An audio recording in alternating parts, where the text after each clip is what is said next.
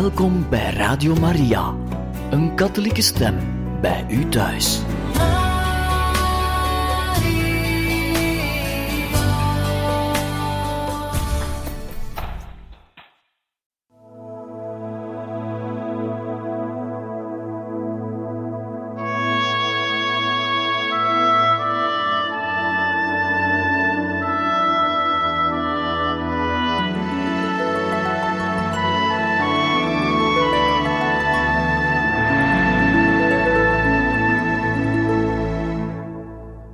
Van harte welkom, beste luisteraars van Radio Maria, bij het programma Heiligen Getuigen, waar wij u voorlezen uit de boodschap van de barmhartige liefde aan de kleine zielen. Ondertussen waren we aangekomen aan 4 februari 1995, en dat is ook het laatste jaar van het vierde deel van deze boodschap. Marguerite is in gebed en zegt. Jezus, gij spreekt niet meer tot mij. En Jezus antwoordt haar: Als ge maar wat aandachtiger zoudt luisteren, denkt ge niet? Het is waar dat mijn aandacht zich soms verzet om niet te luisteren, vooral onvrijwillig, zegt Marguerite daarop. En Jezus Nochtans, ik heb u nooit zoveel bemind, kleine liefdebloem. Nooit heb ik u zoveel beschermd. Twijfel niet. Gij zoudt verwonderd staan als gij wist wat ik in de stilte voor u bewaar. Ik ben God, en ik vergis me niet in mijn keuze. Ge maakt u ten onrechte ongerust, ge zijt nog niet op het einde van uw weg. Mijn zwijgen is synoniem van vordering. Het beproeft uw getrouwheid, het versterkt uw wil, het weerspiegelt gedrevenheid van uw ziel voor de anderen. Mijn zwijgen is gelijk aan mijn zwijgen op het kruis, in liefde die niet ophoudt zich te geven. Beleef deze dag, het is de mijne. Tracht niet te begrijpen, ik geef u mijn vrede. Op 13 februari 1995 gaat Jezus als volgt verder. De zwarte rook die de aarde overweldigt met zijn walgelijke stank is het zeker teken van mijn wederkomst. De zonden van de mensen gaan de maat te buiten. Voor velen onder hen kan ik niets meer doen. De aarde opent zich voor hen voor een grote beproeving van lichamen en zielen. Het onkruid verstikt het goede graan, maar ik kom.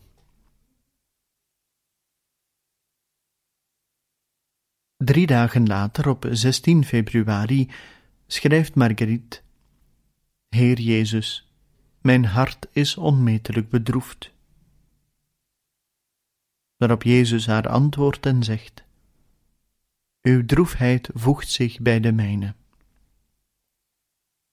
En Marguerite gaat verder. Mijn blik ontmoet de uwe. Mijn hart klopt in eenheid met het uwe.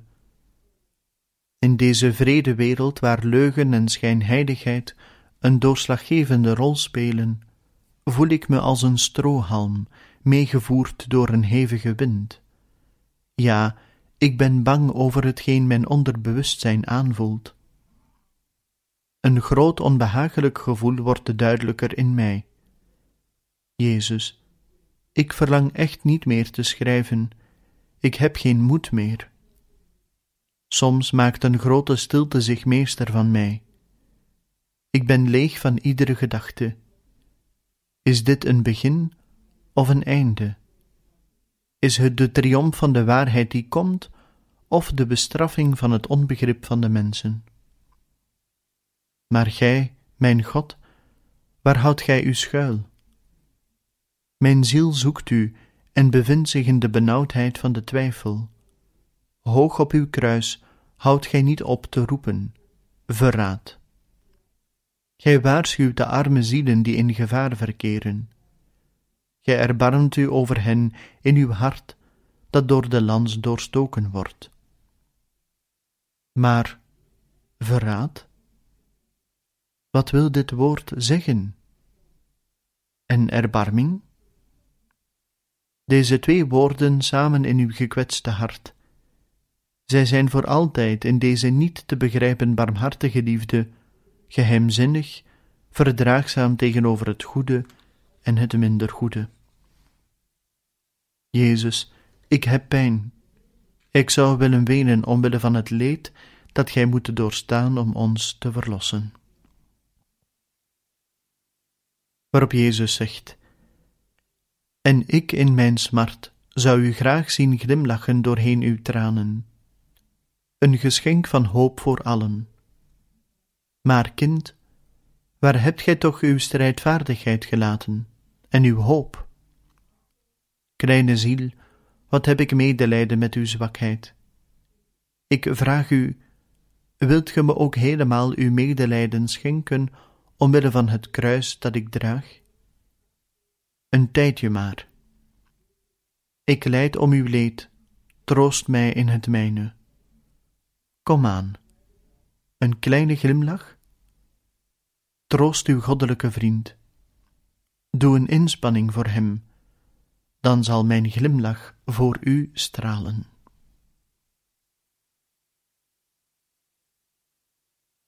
Op 25 februari dan gaat Marguerite als volgt verder.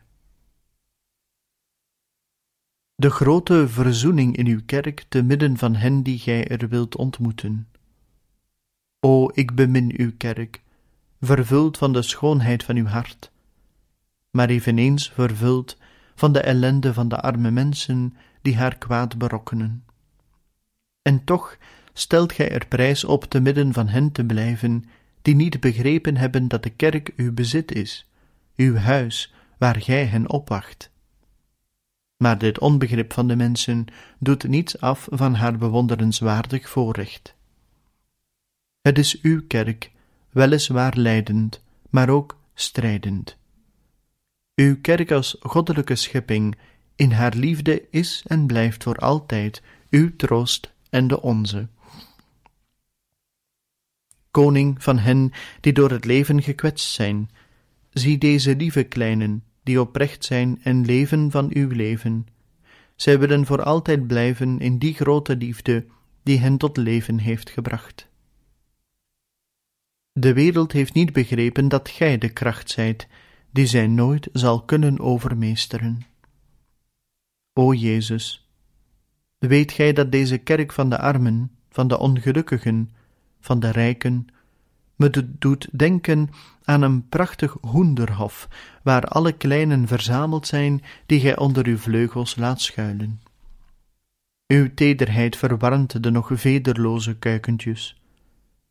Gij toont hun dat dit, samen met moeder Maria, de enige schuilplaats is waar ze gevoed worden door de liefde, waar zij zullen opgroeien buiten het bereik van de vijand, die hen beloert om ze te verslinden. Gij weet het, Jezus, ik zal u nooit genoeg zeggen hoeveel ik houd van uw kerk, vooral nu de gehoorzaamheid aan onze geliefde paus Johannes Paulus II in het gedrang komt. Ik houd van haar, ook te midden van de opstand van sommige christenen die hun goddelijke uitverkiezing vergeten hebben. Maar ik heb het vaste vertrouwen dat omwille van de liefde die in uw ware kinderen leeft, de dag zal komen waarop allen u zullen vinden in uw huis, om eindelijk te herontdekken hetgeen zij verloren hebben door zich in te laten met de wereld. Heilige Kerk, Kerk van Christus, toon uw rijkdommen aan deze armen, die zich niettemin inspannen om tot u te komen zonder te begrijpen. Maar ik denk dat zij zonder inzicht zullen blijven tot op de dag van het licht. Kom, Heer Jezus, laat geen enkel van uw kinderen, hoe ondankbaar ook, ten prooi vallen aan de vijand van de zielen, waarvoor gij uw leven hebt gegeven, gij, mijn welbeminde.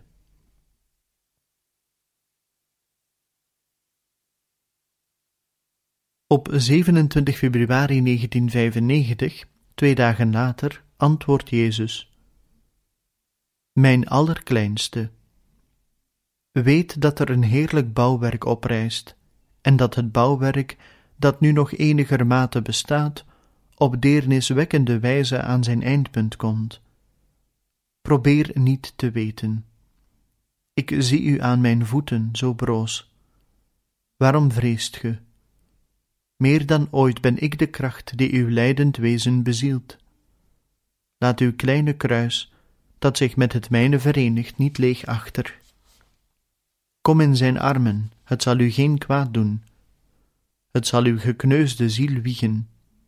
Gij beleeft wat uw hand schreef. De zielen lezen het, als ze het maar begrepen. Zeg mij hoeveel gij hem bemint, die u ziet leven en lijden, die zich teder maakt om te milderen. Ik weet dat uw verleden een heden is om te dragen, maar de toekomst zal u meer dragen, de liefde. Wat ik voor u heb gedaan, zal ik vandaag opnieuw doen, en ook morgen tot het einde toe. Heb vertrouwen. Heer, ik heb vertrouwen, want ik ben, ik kom uit U. Gij hebt mij bemind, gij hebt mij geschapen. Ja, ik heb vertrouwen. Zo zal ik u bevrijden en u beschermen. Het is zo dat het hart van uw God u zal opnemen, want ik leer u beter mijn naam kennen. Ik ben liefde. Altijd zal ik naar u toekomen als een goede vader, als een goede moeder naar haar bedroefde kind. En ik zal u verhoren in de mate van het vertrouwen dat gij me zult schenken. Twijfelt nooit aan mij. Als de schepselen u doen lijden, dan zal uw offer gist zijn, en ik zal er zijn om uw gekwetste hart op te vangen. Gij zult mijn stralende goedheid dan met andere ogen zien, en later onder andere hemelen. Hetgeen gij schrijft lijkt voorbijgestreefd, maar nooit was het zo levend, zo opbouwend in heiligheid voor velen, die bouwlieden zullen worden van het nieuwe bouwwerk.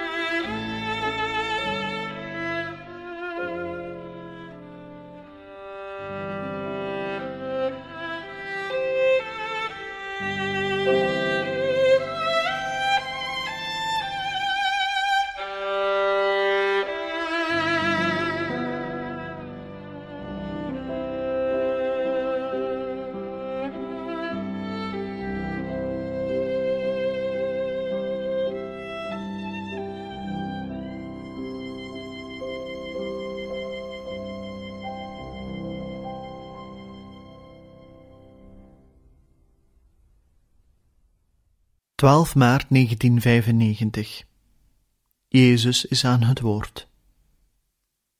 Mijn kind, gij zijt het hart van het legioen, en ik zou graag hebben dat men daar meer zou aan denken. Geen enkele beslissing mag genomen worden zonder uw instemming, die de mijne is. Gij zijt aan weinig dingen gehecht om mijn hart in het uwe te laten uitstralen. Armen wachten op mijn hulp. Een brief van u, geschreven vanuit uw hart, doet veel meer deugd dan hulp vanwege een materialist. Deze laatste moet het hart dienen. Het hart. Hij krijgt niet veel hulp. Gij lijdt eronder dat ge niet meer kunt doen, maar ik, ik verlang voor elke andere zaak dat uw briefwisseling en ook uw schriften in orde zijn. Het overige komt daarna. Zeg aan uw geestelijke leidsman dat hij speciaal gekozen is om u te helpen en om te onderscheiden. Aan allen zeg ik: Waarom laat gij mijn kleine Niemendal zo onbegrepen achter? Gij denkt goed te handelen, maar het is uw plicht haar allereerst sterkte te geven, opdat ze zich niet verlaten zou voelen. Omring haar. De ogenblikken die zij beleeft zijn vreed voor haar. Soms geef ik haar inzicht in de ijdelheid van de schepsels en de dingen, maar gij begrijpt haar niet. Zeker, ik heb deze twee kinderen bijeengebracht, die elkaar enkel verlaten om hun werk te doen. Marguerite is mijn voorkeurbloem, maar besef dat zij een geweldige behoefte heeft aan uw liefde, geput uit de mijne, die zij zoekt in u. Heeft zij die niet nodig voor de anderen? De tijd die haar hier beneden nog rest, voltrekt zich in veel lijden dat gij niet kent, hoewel enkelen onder u het vermoeden. En gij, die ik voor haar gekozen heb om haar te leiden, te beminnen, te beschermen, doe alles om haar lijden te verzachten. Voorwaar, ik zeg het u, gij kent haar niet genoeg. Haar hart, uitgeput door zich aan allen te geven, weent. Wat betekent mijn gezante voor sommigen onder u? Bekijk haar, en ge ziet haar deze regels schrijven van bij haar ontwaken met een bedroefd hart. Mijn kleine is ziek door de ziekte van haar naaste.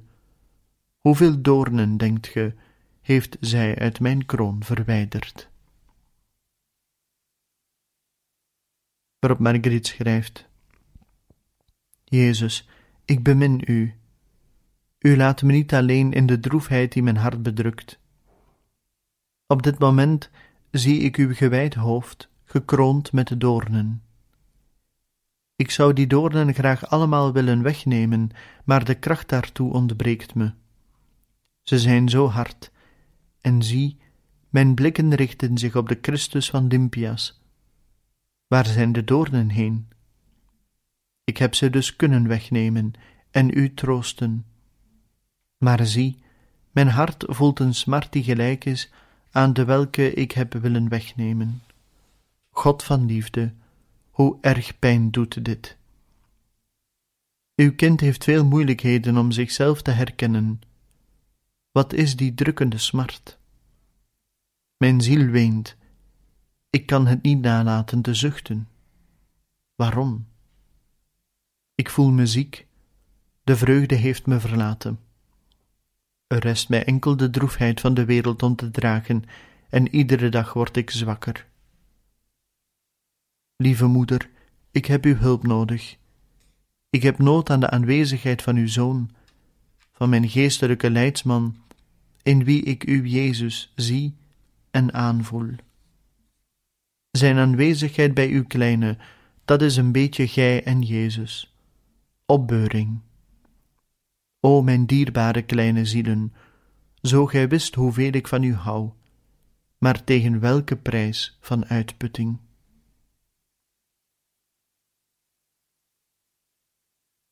21 maart gaat Marguerite verder. Heer, hoe komt het dat velen de noodzakelijkheid van het goede erkennen en dat men in deze arme wereld enkel de zegen van het kwaad meemaakt? Hoe kunnen we de zwakheid van de mensen, hun onophoudelijk vallen, hun onmacht om op te staan uit het kwaad, in overeenstemming brengen met hun daden van heldhaftigheid, die er toch ook zijn? Hoe komt het dat de zielen die onmetelijke tederheid van hun God niet begrijpen, die hen wil verlossen? Maar wij zijn uiterst klein in onze werken, in onze zogezegde volmaaktheden. Men zou willen vechten om het te boven komen, maar men zou iedere mens vurig willen beminnen. Maar helaas, men ervaart in zichzelf enkel lichamelijke en geestelijke beproevingen, die men zou kunnen noemen het egoïsme van het ik. Men komt er niet toe zichzelf te overtuigen dat men bekwaam is, als men dit oprecht wil, om zich innig aan het medelijdend hart van onze Verlosser te drukken. Waarop Jezus zegt: Mijn kind, denk meer na over het grootste mysterie van de wereldgeschiedenis, mijn kerk, die men wil vernietigen. Maar, ziet ge, zij hoort mij toe. Zij staat pal, sterk door mijn kracht, weliswaar lijdend, maar krachtig door haar goddelijke fundering. Gelooft ge dit? O ja. De kerk is onbegrepen en wordt zelfs gehaat, maar ik zeg u, altijd zal zij geducht zijn en op het voorplan staan van de bezorgdheid voor de wereld. In deze tijd schijnt zij zwakker te zijn dan alle volkeren van de wereld in hun nood, maar de kerk, mijn kind, zal altijd overleven. Ik, uw Jezus, ben het probleem van veel zielen, maar wie mij begrijpt, vindt de oplossing voor alle problemen. Mysterie van liefde. Mijn kind, geloof, gij zult leven en overleven.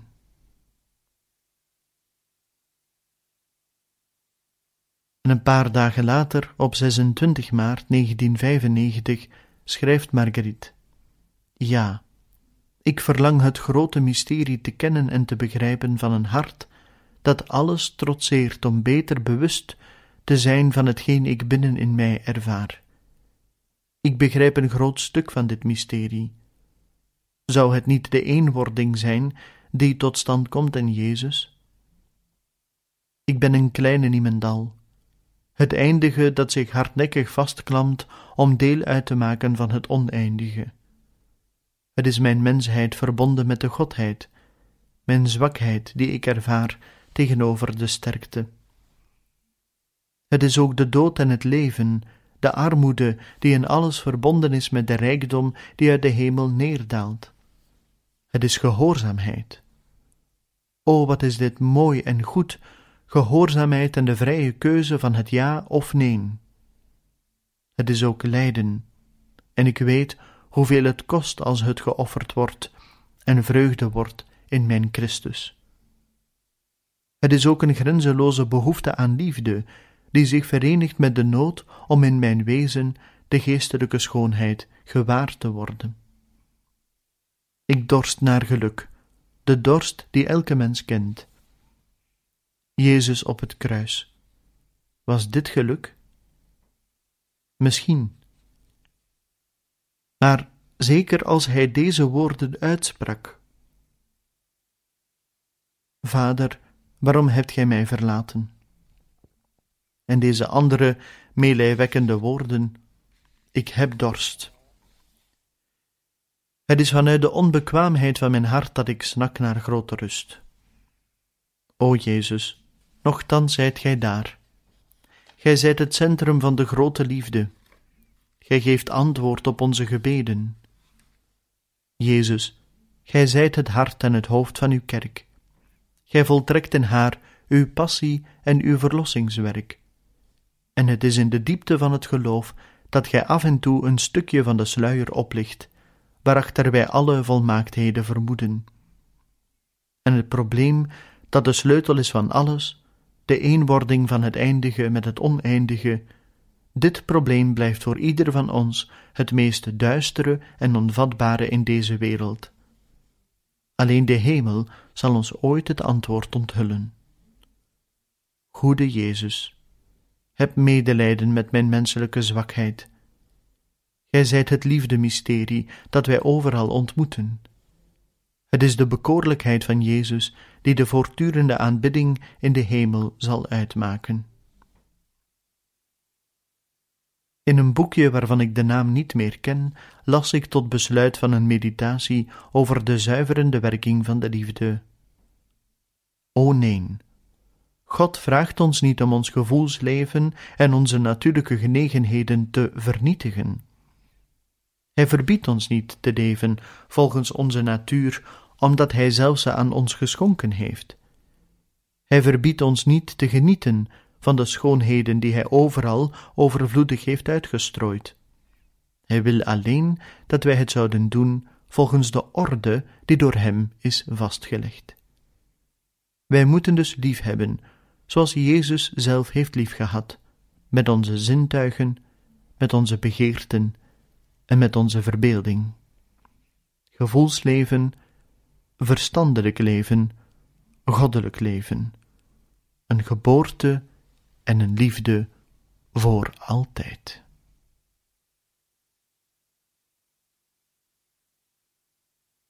En zo zijn we aan het einde gekomen van deze aflevering van het programma Heiligen Getuigen, waar we u voorlazen uit de boodschap van de barmhartige liefde aan de kleine zielen.